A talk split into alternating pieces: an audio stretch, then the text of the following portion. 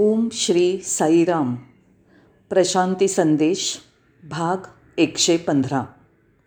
उत्तम मार्ग. आपण जसं वयाने वाढतो आणि आपल्यात पुरेशी परिपक्वता येते तेव्हा आपल्या लक्षात येतं की खरं जीवन हे धोक्याच्या मध्ये आणि अखंड आव्हानं झेलत आणि धाडसाने आपण जगत असतो. त्यालाच खरं आयुष्य म्हणायचं. दुसऱ्या बाजूने बघितलं तर आपल्याला जीवनात लवकरात लवकर स्थिरस्थावर व्हायचं असतं. आपण एकमेकांना बऱ्याच वेळा सांगत असतो आम्ही स्थिरस्थावर झालो आम्ही स्थिरस्थावर झालो. आपण आपल्या काही मुलांच्या बाबतीत काळजी करत असतो की अजून त्याचं बस्तान बसलं नाही.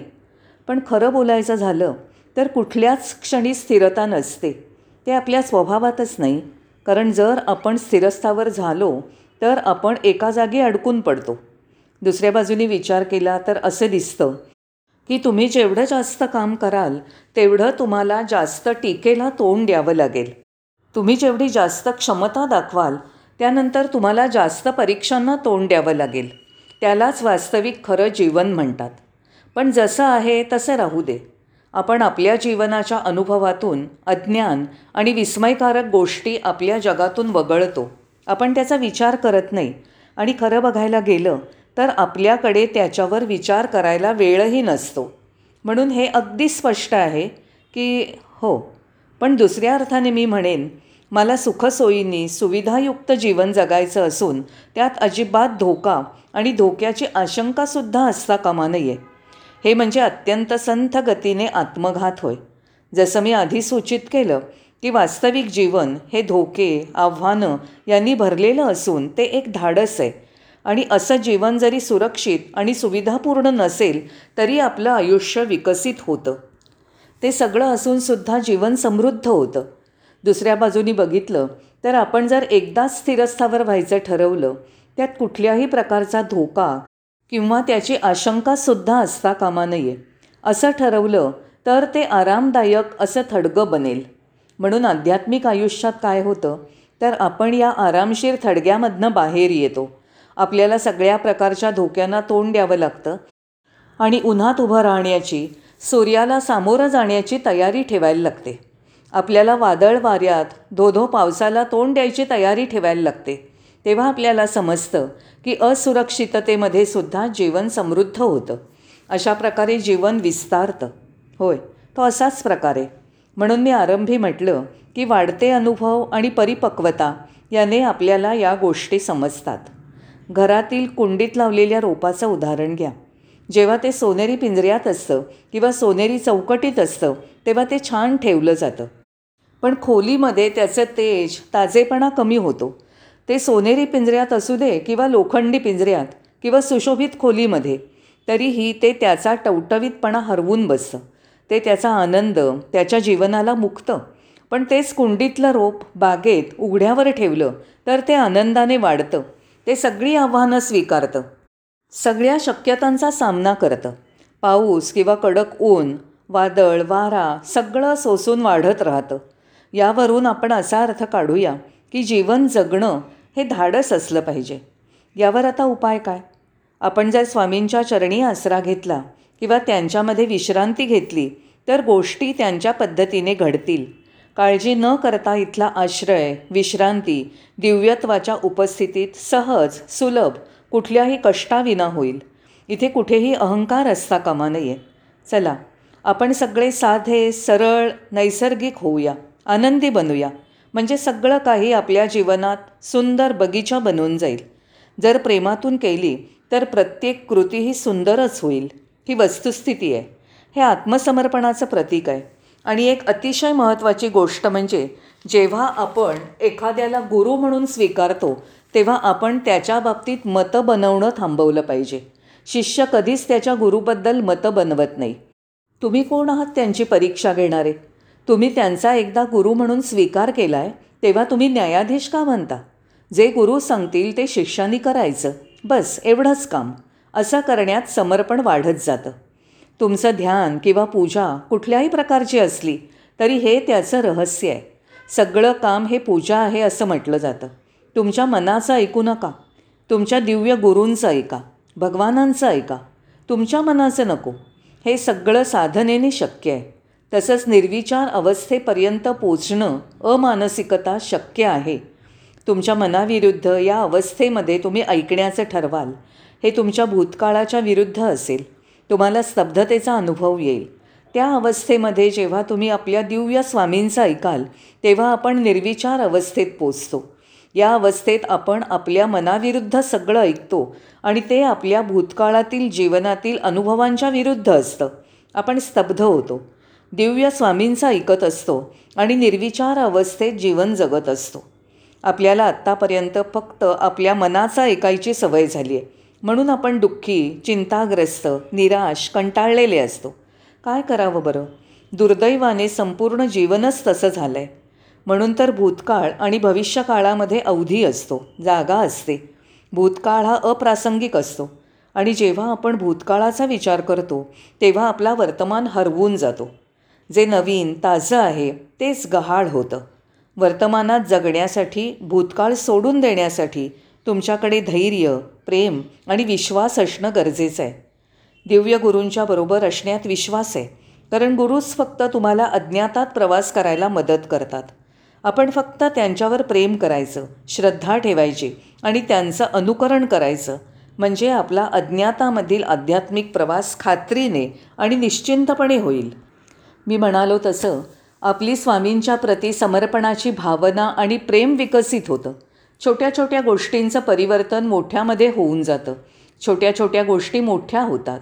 उदाहरणार्थ जमिनीची स्वच्छता प्रार्थनेत रूपांतरित होते. स्वयंपाक करणं पूजा होते. अगदी माळी काम सुरक्षा रक्षकाचं काम स्वामींच्या पत्रांचं टंकलेखन किंवा त्यांच्या प्रवचनांचं टंकलेखन मुद्रण इत्यादी कुठलंही काम पूजा बनते. त्यानंतर प्रत्येक अनुभव पवित्र बनतो मंगल बनतो. तो क्षण निर्णायक टप्पा ठरतो. या विश्वात काहीच मूर्खासारखं किंवा निरुपयोगी नाही. आपण सगळे ऊर्जेने तेजाने भरलेले आहोत. आणि जसं मानवाला त्याची सावली असते तसं आपण प्रेम आणि श्रद्धेचं अनुकरण केलं पाहिजे. हा मार्ग आहे. नाहीतर तुम्ही दिव्य स्वामींबरोबर कसं जीवन जगणार? निर्विकार स्थिती सकारात्मक वृत्ती जोपासायला मदत करते आणि आपण त्या सकारात्मक वृत्तीत राहू शकतो. म्हणून मनात कुठलाही किंतू न ठेवता बिनशर्त आपण आपल्या दिव्य गुरूंना शरण जाऊया समर्पित होऊया. मनाचा विचार करू नका. त्यात अडकलात तर ते जास्तीत जास्त शक्तिशाली होत जातं. पुढे तुम्ही त्याचे गुलाम बनता. म्हणून मनाला तुमचा मालक बनू देऊ नका. त्याला तुम्ही स्वतः बाजूला ठेवून द्या. मनाच्या आज्ञा पाळून कृती करू नका. हे सगळं चांगलं शिक्षण आहे. चांगली शिस्त आहे. सगळ्या प्रकारचे विकार टाकून द्या. वाहनासारखे रस्त्यासारखं कार्य करा.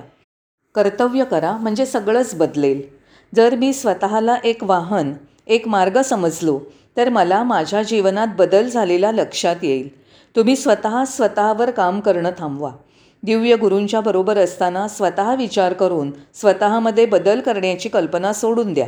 आपल्याला बऱ्याच संकटांना तोंड द्यावं लागू शकतं. पण जर स्वतः सगळी जबाबदारी घेऊन त्यांना तोंड देत बसलो तर आपण थकून दमून जाऊ कंटाळून जाऊ ते अत्यंत थकवणारं ठरतं. म्हणून आपल्या दिव्य गुरूंना ते काम करू दे. म्हणजे तुम्ही ओझ्याखाली दबणार नाही. म्हणजे त्या परिस्थितीमध्ये काय असेल तर तुम्हाला यश आलं तरी ते तुमचं असणार नाही. आणि अपयश आलं तरीही ते तुमचं नाही. इथे तुम्ही स्वतः अनुपस्थितीत आहात. कारण तुम्ही दिव्य गुरुला ते सगळं अर्पण केलं आहे म्हणून मानसिक स्मृती गोळा करणं हे आध्यात्मिक जीवन नाही. स्वतः करत राहिलो तर प्रत्येक काम परत परत करत राहावं लागेल ते योग्य नाही. अहंकार हा अनिर्मितीक्षम असून आपण जर आपल्या गुरूंच्या मार्गदर्शनाप्रमाणे कार्यरत राहिलो तर सर्जनशील राहू. जेव्हा आपण आपल्या स्वामींना समर्पित होऊ तेव्हा सर्जनशीलता कारंजाप्रमाणे बाहेर येईल. अहंकार हा फार तर विधायक होऊ शकतो पण सर्जनशील नाही. अहंकार काही शोधानंतर बांधणी करू शकतो पण नवीन शोध लावू शकत नाही. तो शोधाच्या मार्गावर जात नाही. हे सगळं फक्त निरहंकारी वृत्तीमध्ये शक्य आहे. मी स्पष्टपणे सांगू इच्छितो की अहंकार हा रचना करू शकतो पण निर्मिती नाही. अहंकार हा शोध लावण्यासाठी असमर्थ आहे. या सगळ्या गोष्टी फक्त निरहंकारी अवस्थेमध्येच होतात. मग नाविन्य म्हणजे काय? नाविन्य म्हणजे जागेला परत सुशोभित करणं. तुमच्याकडे खोली आहे. तिला तुम्हाला परत सुशोभित करायचं आहे तर तुम्ही काही सुंदर चित्र भिंतीवर टांगता चिकटवता जिथे तुम्ही राहत होतात तीच खोली तुम्ही परत सुशोभित करता. याला नाविन्य म्हणतात. दुसऱ्या शब्दात सांगायचं झालं तर वस्तू वेगळ्या पद्धतीने मांडता. त्याला नाविन्य म्हणतात. सगळ्या गोष्टी फक्त परत वेगळ्या आकर्षक पद्धतीने मांडणं त्यांना सामावून घेणं. पण सर्जनशीलता वेगळी आहे. ते म्हणजे नाविन्य नव्हे. सर्जनशीलता ही पूर्णपणे नवीन असते. तुमच्या भूतकाळापासून खंडित असते. अहंकार तुमच्या भूतकाळाशी जोडलेला असतो. अहंकार हा तुमच्या भूतकाळाचा पुढचा भाग विस्तार असतो तर सर्जनशीलता नवी असते. ती आपल्या भूतकाळाशी खंडित असते. हे खरंच खूप आश्चर्यकारक आहे. अहंकार सोडणं आपल्याला खूप अवघड जातं. पण जेव्हा आपण आपल्या स्वामींचं गुणवैभव गातो संकीर्तन करतो तेव्हा आपल्यामध्ये सर्जनशीलता विकसित होते. आपल्याला नवनवीन अनुभव येतात आणि आपण उत्स्फूर्तपणे विविध घटनांना सामोरे जातो. जेव्हा एकदा आपण आपला अहंकार दिव्य कृपेने सोडतो तेव्हा अपेक्षापूर्तीचं स्फुरण चढतं खळबळ आणि परमानंदाचा अनुभव येतो. पण दुर्दैवाने आपल्या बहुतेक जणांमध्ये अजून एक प्रवृत्ती असते. आपण कशाचाही स्वीकार करायला सुरुवात करतो अगदी अकार्यक्षमतेचा सुद्धा. मला आश्चर्य वाटतं की तुम्ही स्वतःची अकार्यक्षमता कशी स्वीकारता? मी अकार्यक्षम आहे आणि म्हणून त्याचा मी स्वीकार करतो. काय मूर्खासारखं विधान आहे? एका दृष्टीने स्वीकार करण्याच्या वृत्तीमुळे तुम्ही जास्त कार्यक्षम होता. त्यामुळे तुमचा जास्त विकास होतो. त्याने तुम्ही जास्त हुशार होता आणि तुम्ही त्यामुळे निराश होत नाही. तुम्ही एका ठिकाणी अडकून राहत नाही. अकार्यक्षमता अजिबात स्वीकारार्ह नाही. मुळीच नाही. तिच्याशी झगडून ती आपल्याला दूर केली पाहिजे. म्हणजे अकार्यक्षमता आणि स्वीकार हे दोन विरुद्ध टोकाचे शब्द आहेत. जर तुम्ही तुमची अकार्यक्षमता स्वीकारलीत तर तुम्ही जिथे असाल तिथेच राहाल. पण दुसऱ्या बाजूनी स्वीकार करण्याची वृत्ती तुम्हाला जास्त कार्यक्षम करेल आणि तुमची हुशारी वाढवेल. हे आपण कायम लक्षात ठेवलं पाहिजे. स्वीकारणं म्हणजे अकार्यक्षमतेचा स्वीकार करणं नव्हे. स्वीकार करणं हे अकार्यक्षमतेच्या विरुद्ध आहे. म्हणून तुमची अकार्यक्षमता दूर करण्यासाठी जे जे करायला हवं ते ते करा. त्यानंतर स्वीकार हा आरामदायक होईल. तसंच तो आव्हानं स्वीकारण्याची संधी देईल आणि सर्जनशीलता विकसित होईल. जर जीवनात आव्हानं अजिबात नसतील तर ते जीवन मृतप्राय समजलं पाहिजे. जर स्वीकृती नसेल तर आव्हानं वेडेपणाकडे घेऊन जातील. म्हणून आव्हान आणि स्वीकृती एकत्र असली पाहिजेत. तसंच एकाची किंमत देऊन दुसऱ्याचा स्वीकार असं होता कामा नये. आव्हान गरजेचं आहे का? आपण वेडे होऊ नये म्हणून स्वीकृती गरजेची असून तिच्यामुळे आपण जीवनातील आव्हानांना तोंड देऊ शकतो. वाक्य परत एकदा सांगण्याचा मोह होतो आहे ते सांगणं महत्त्वाचं आहे की जर आव्हान हरवलं तर स्वीकृती मृतप्राय झाली आणि जर स्वीकृती हरवली तर आव्हान हे वेडात परिवर्तित होतं. दुसऱ्या शब्दात सांगायचं तर काहीच टाकायचं नाही तर आव्हान आणि स्वीकृतीमध्ये संयोग हवा. जर आपण खरंच दिव्य स्वामींवर प्रेम करत असू तर आपण नक्कीच ते जिथे राहत होते त्यांनी जिथे त्यांचं जीवन व्यतीत केलं त्या जागेवर प्रेम करू शकू. मला आश्रम म्हणायचे. जे आपल्या भगवान बाबांवर प्रेम करतात ते आश्रमाला विसरतात आणि त्यानंतर स्वीकारायला सुरुवात करतात. त्याबद्दल काही जाणून घ्यायची गरज नाही. पण आश्रम जगताचा भाग आहे हे समजून त्याचा स्वीकार करायला शिकलं पाहिजे. सामान्य समाजापेक्षा वेगळी अपेक्षा करू नका. दिव्य स्वामींनी हा आश्रम निर्माण केलेला असून आजूबाजूचे लोक त्यांना सहाय्य करतात. त्यांचे दिव्य कार्य करतात आणि त्यांना आरामदायी होण्यासाठी सगळ्या गरजा निभावण्यासाठी कार्यरत राहतात. कर्तव्य पार पाडतात. दुसऱ्या शब्दात सांगायचं तर आश्रम म्हणजे फक्त एक संघटना आहे. पण त्याबद्दल खूप विचार करू नका. विसरून जा. तुम्ही फक्त अखंड भगवान बाबांचं दिव्य स्वामींचं स्मरण ठेवा. आश्रमावर फार लक्ष केंद्रित करू नका. आपल्या दिव्य स्वामींबरोबर असताना आपण अहंकार आणि आपले पूर्वग्रह टाकले पाहिजेत. दुसरा काही मार्ग नाही. आणि जीवन तेवढं सोपं असणार नाही. त्यात काहीतरी घडणार आणि आपण अस्वस्थ होणार. आश्रम आपल्याला सांत्वना देण्यासाठी किंवा मन दुखावण्यासाठी नाही. म्हणून जर ते सतत सांत्वन करत राहिलं तर काय होईल? ते तुम्हाला सर्व सोयीसुविधा देतील पण सर्व सुखसोयींनी युक्त आश्रम हा साधनेसाठी योग्य जागा नाही. पण आपण स्वामींना समजून घेतलं आहे आपण भगवान बाबांना ओळखतो मानतो आणि त्यांना आपल्या हृदयात ते आहेत असं आपल्याला जाणवतं. तेव्हा त्यानंतर त्यांची आपल्याला मदत मिळते. त्यात काही शंका नाही. बाकीच्या गोष्टी आपोआप घडतात. हे अत्यावश्यक आहे. हे नसेल तर आपण त्यांच्यापासून वेगळे होऊ. संबंध तुटून जाईल. आपण छोट्या छोट्या क्षुल्लक गोष्टींचा विचार करत बसलो तर त्यांच्याशी असलेला आपला संबंध तुटून जाईल. म्हणून तुम्हाला काहीही वाटलं तरी या सगळ्या गोष्टी क्षुल्लक आहेत. तुम्हाला तुमच्या क्षमतांची जाणीव नाही. भगवान बाबा आपल्याला आपल्या क्षमतांची जाणीव करून देतील. तुम्हाला माहीत नसतं की कुठलं आव्हान तुमची वाट बघताय आणि कुठल्या परिस्थितीला तुम्हाला तोंड द्यायचं आहे कधी कधी तुम्ही अज्ञाताचा प्रवास कराल कधी तुम्ही एकत्रित व्हाल तुम्हाला माहिती नाही. या सगळ्या गोष्टी आपले दिव्य स्वामी ठरवतील. आपल्याला आपल्या सोबत्यांचे आश्रमातल्या लोकांचं अनुकरण केलं पाहिजे. आणि जर तुम्ही काही ठरवलं तर दिव्यास्वामी दुसरंच काहीतरी म्हणतील. म्हणून तुमच्या मनाप्रमाणे वागणं योग्य होणार नाही. ते शक्य नाही. एकदा का तुम्ही दिव्यस्वामींचा भाग बनलात की तुम्ही बाकी सर्व विसरून जाता. बस तेवढंच. तुम्ही स्वामींचे भाग बना आणि स्वामींचा निर्णय तुमचा निर्णय होईल. समजा काही छोटे क्षुल्लक विरोधाभास निर्माण झाले आणि तुम्हाला वाटलं की तुम्ही त्यांच्यापासून दूर गेला आहात तर लक्षात घ्या की नक्कीच काहीतरी चुकलं आहे आपला स्वामींवर विश्वास दृढ हवा. जेव्हा ते दिवसा उजडी म्हणतील ही रात्र आहे तर आपण म्हणावं ही रात्र आहे. आणि जर ते रात्री म्हणतील की ओ केवढं गरम ऊन आहे. हो आपण म्हणावं आहे. दुसऱ्या शब्दात सांगायचं तर त्यांचं अनुकरण करा. बस त्यांच्यावर दृढ श्रद्धा ठेवा विश्वास ठेवा. आध्यात्मिक मार्गात मनापलीकडे जाण्यासाठी वादातीत मनाची गरज आहे. वादातीत मन हे मनापलीकडे ते जाणलं आणि ओळखलं पाहिजे. आश्रम प्रयोगशाळा आहे. तिथे अंतरंगातील मार्गावर वाटचाल करण्यासाठी प्रयोगविधी होतात. आश्रम म्हणजे मला काय म्हणायचं आहे तर आश्रम म्हणजे आपले दिव्य स्वामी जिथे राहतात जिथे समविचारी लोक राहतात आणि एकोप्याने राहतात अशी साधी जागा नसून आश्रम म्हणजे मानसिक वृत्ती. आश्रम म्हणजे मानसिक ठेवण. आश्रम म्हणजे जीवन जगण्याचा मार्ग. जर तुम्ही घरात राहून घराशी विलग झालात तर घर आश्रम होईल. जेव्हा तुम्ही दृढनिष्ठेने श्रद्धापूर्वक स्वामींना समर्पित झाला असाल तर तुम्ही बाजारात जरी असलात तरी ती जागा आश्रम होईल. म्हणून मला म्हणायचं आहे की आश्रम म्हणजे अंतरंगातील प्रवासाची जागा. म्हणून त्याचा संबंध किंवा ओळख फक्त एका विशिष्ट जागेशी जोडू नका. ते तसं नाही. ते कालातीत आणि स्थलातीत आहे. आणि म्हणून अशा प्रकारची आध्यात्मिक वृत्ती तुम्हाला जीवनातील अत्यंत कठीण परीक्षा अगदी मृत्यूसारखी सुद्धा द्यावी लागते. मृत्यू ही विकासाची संधी या दृष्टीने बघावं. तुम्ही मनात जगू शकता तसंच मनात मृत होऊ शकता. जर तुम्ही आत्म्यात मृत झालात तर तुम्ही आत्म्यात जगू शकता. जर तुम्ही पूर्णत मृत झालात तर तुम्ही ईश्वर व्हाल. तुम्ही ईश्वर व्हाल.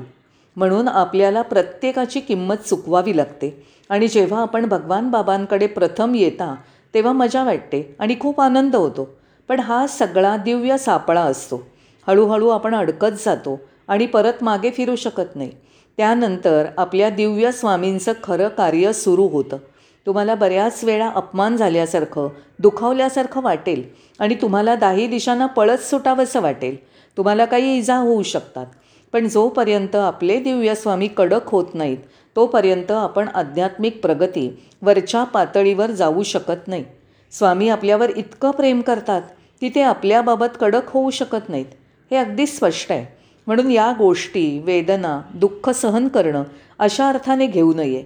ते भगवान बाबांचं आपल्याला वरच्या पातळीवर नेण्यासाठी दिव्य साधन आहे. म्हणून आपण दिलेलं काम अत्यंत व्यवस्थित पार पडलं पाहिजे. कुठल्याच पातळीवर काम टाळू नये. जेव्हा आपण काम टाळतो तेव्हा आपण दिव्य स्वामींना टाळतो असा त्याचा अर्थ होतो.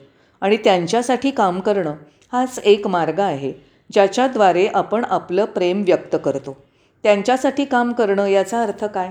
म्हणजे आश्रमात राहणं का? नाही. तुम्ही करत असलेल्या प्रत्येक कामाचं फळ त्यांना अर्पण करणं. कर्मफळ अर्पण करणं म्हणजे त्यांचं काम करणं. जेव्हा तुम्ही करते असता तेव्हा ते तुमचं काम असतं. जेव्हा तुम्ही दिव्य हातांचं स्वतःला साधन समजता तेव्हा ते त्यांचं काम असतं. ही आपलं प्रेम व्यक्त करण्याची पद्धत आहे. म्हणून इथे स्वामी आपली काळजी घेण्यासाठी आहेत. स्वामी हे आपल्यासाठी सर्वात प्रथम विचार करण्यासाठी अग्रस्थानी आहेत. त्यानंतर प्रत्येक गोष्ट येते. जे काही असेल ते त्यानंतर असतं. म्हणून या संक्षिप्त भाषणात दिव्य स्वामींबरोबर राहण्याचा उत्तम मार्ग मी आपल्यासमोर मांडला. साईराम. आपण परत भेटूया.